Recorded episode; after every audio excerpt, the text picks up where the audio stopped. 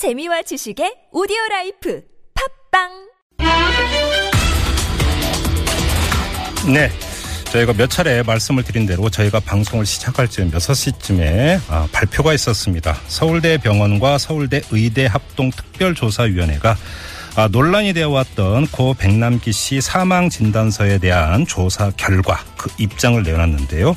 이게 또 여러 가지로 많은 이야기를 낳고 있습니다. 그래서 저희가 오늘 아, 이정열 전 부장판사의 법률 이야기는 생략을 하고요. 이 관련해서 두 분 차례로 만나보는 시간 준비했습니다. 자, 먼저 이 그 이윤성 이 특별조사위원회 위원장을 맡고 계신 아, 이윤성 서울대 의대 법의학 교실 교수 전화 연결합니다. 여보세요. 네, 이현성입니다. 네 네, 안녕하세요, 교수님. 간단히 네. 좀 읽어드리면, 네. 아, 일반적인 사망 진단서 작성 지침과 다르게 작성하였음을 확인했으나, 다만 네. 다르게 작성된 것은 분명하지만 담당 교수가 주치의로서 헌신적인 진료를 시행했고, 임상적으로 네. 특수한 상황에 대한 진정성을 가지고 작성했음을 확인했다. 그래서 네. 병사라는 사망 분류를 변경하지 않는다. 이런 발표의 네. 내용인데요. 이걸 네. 어떻게 받아들여야 되는 겁니까, 교수님?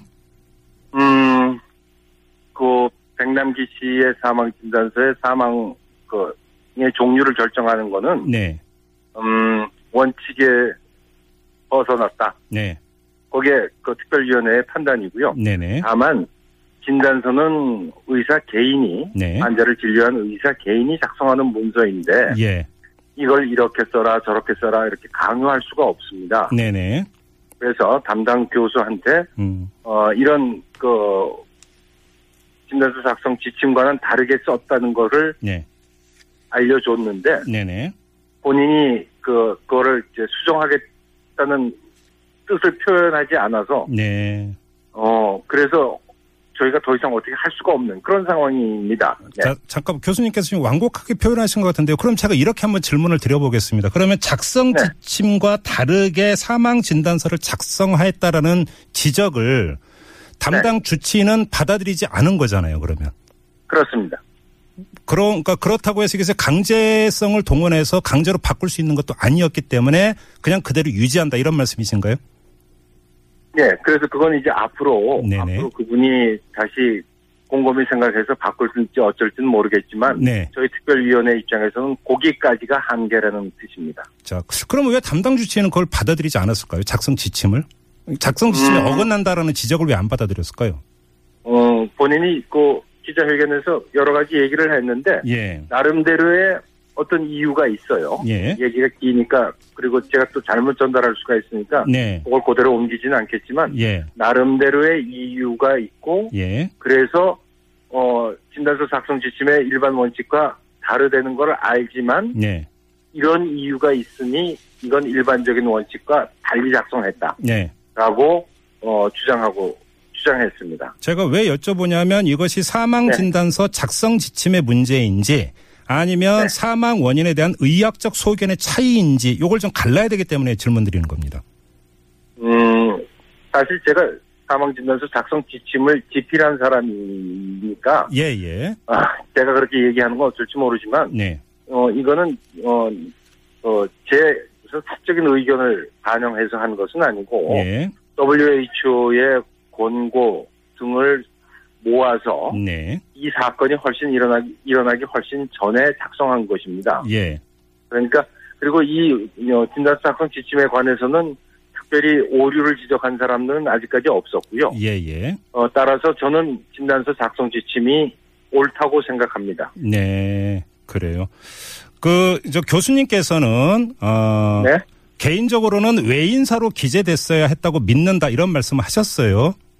그렇습니다. 예. 그런데 지금 담당 주치의는 지금 언론 보도에 따르면 어, 사망의 직접적인 원인은 사망일로부터 6일 전에 시작된 급성 심부전이 빠른 속도로 진행되면서 발생한 고칼륨증에 의한 급성 심폐정지다.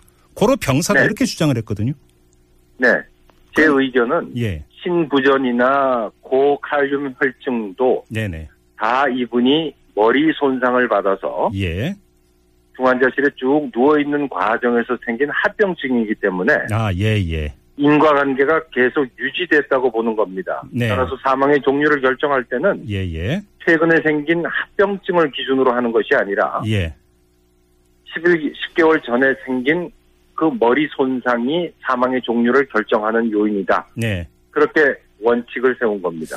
알겠습니다. 자, 그럼 아무튼 이 특별조사위원회에서 아주 깔끔하고 명쾌한 단일한 결론이 나오기를 기대했던 분들이 참 많았을 것 같은데요. 아무튼 이런 네. 결론이 나와버리면 예를 네. 들어서 부검 여부라든지 이런 거에 대한 논란이 가시지 않을 가능성이 있는데 이건 어떻게 봐야 되는 겁니까, 그럼 교수님?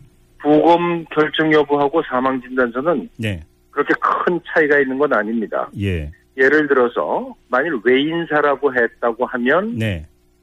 부검이나 수사를 하지 않았을 것이냐? 예. 그렇지 않습니다. 아닙니까? 그 병사, 예, 예. 병사라고 했다고 해서 예. 부검이나 수사를 하지 않는 거 아닙니다. 이미 네.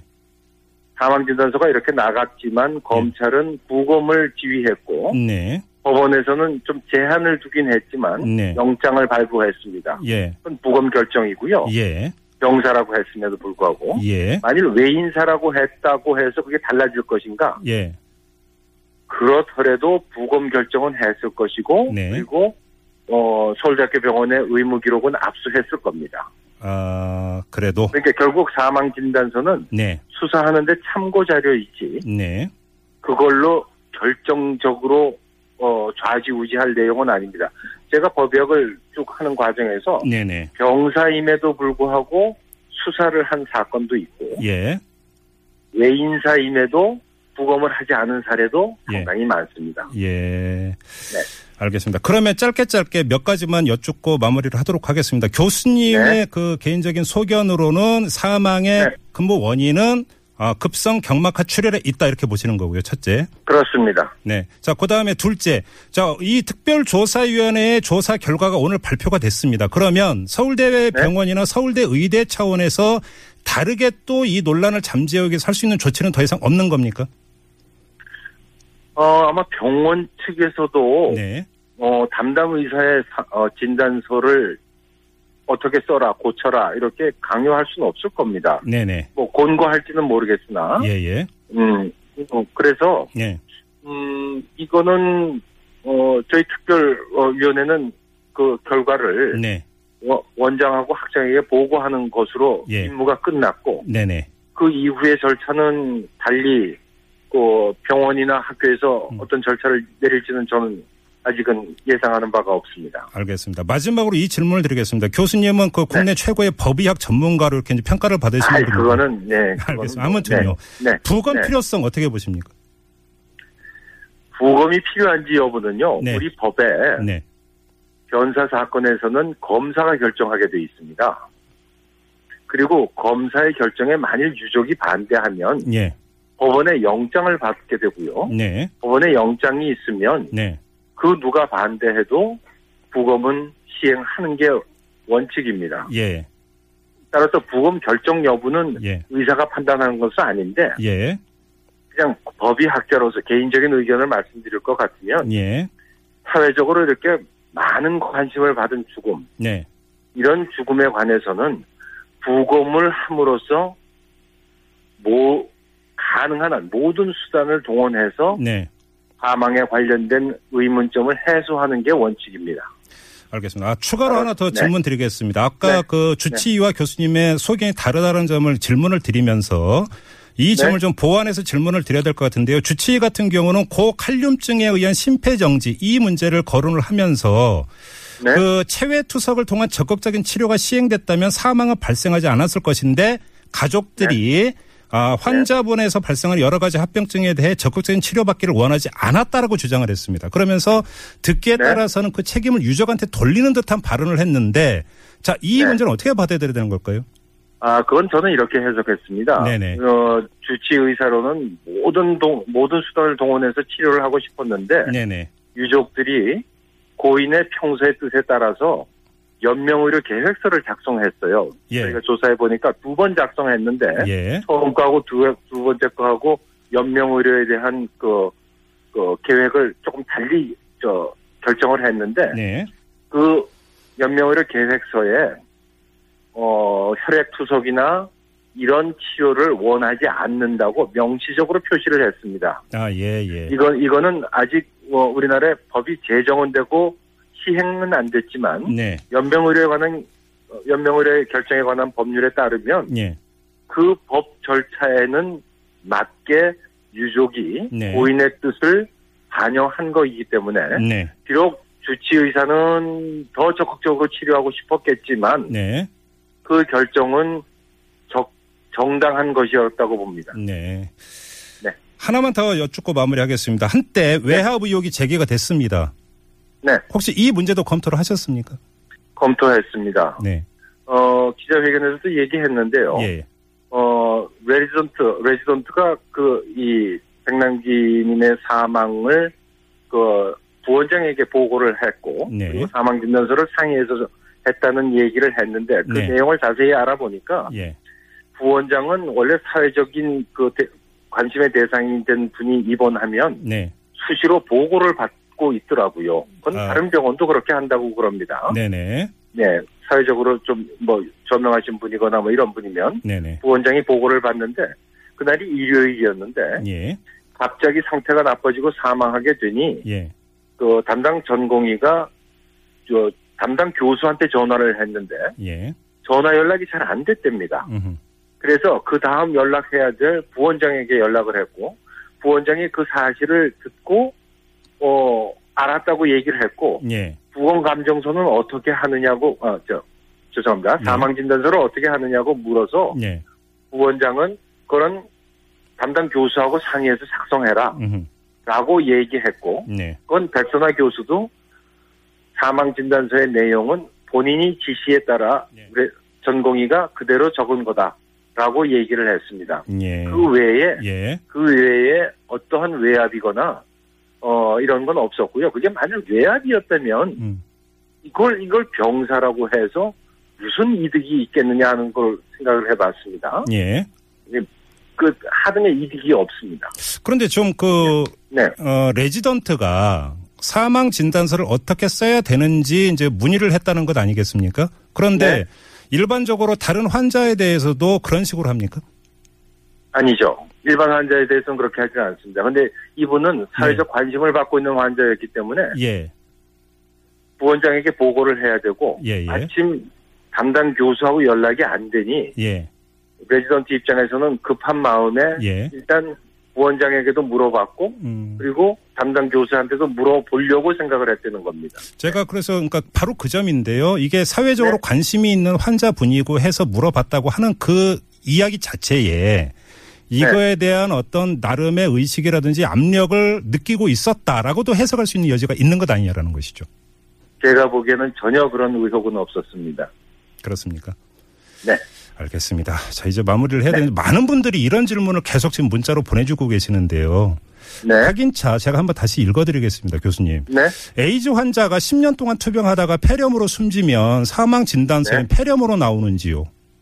라는 식의 어떤. 직접사에는 폐렴, 폐렴이 되고요. 네, 선행사에는 에이즈가 됩니다. 네, 네. 그리고 사망의 종류는 에이즈에 따라서 예, 병사가 될 겁니다. 예, 그래요.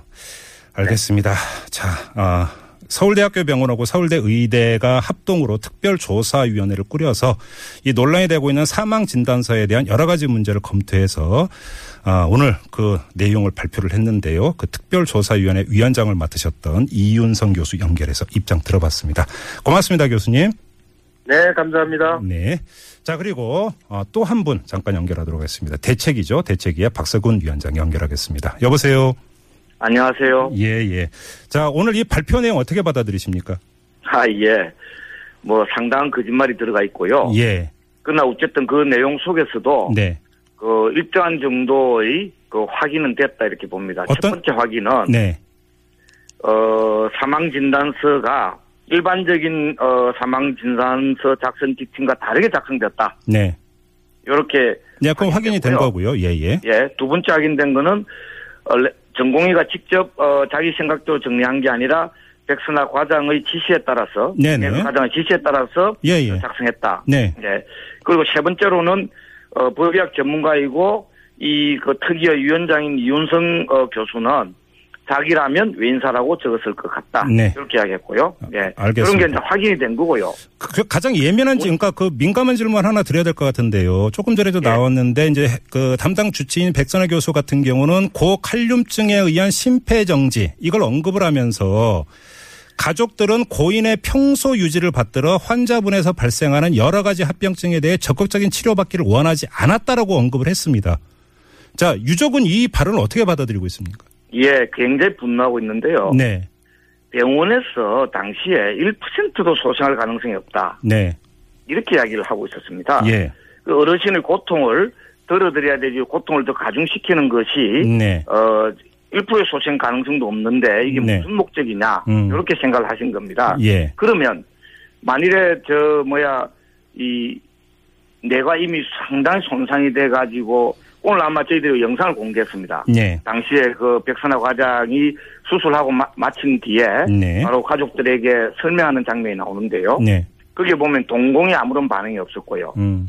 그다음 뇌뿌리에 그 저 전혀 반응이 없었고요. 뇌뿌리란 게 이제 그 사람이 살아 살도록 하는 건데요. 예, 예. 그다음 세 번째로는 거의 내사 상태였다. 네. 수술할 필요가 없다라는 이야기를 당시에 처음 어 이 환자를 진단한 신경외과 어 교수님이 예. 그렇게 그 진단을 했거든요. 예, 예.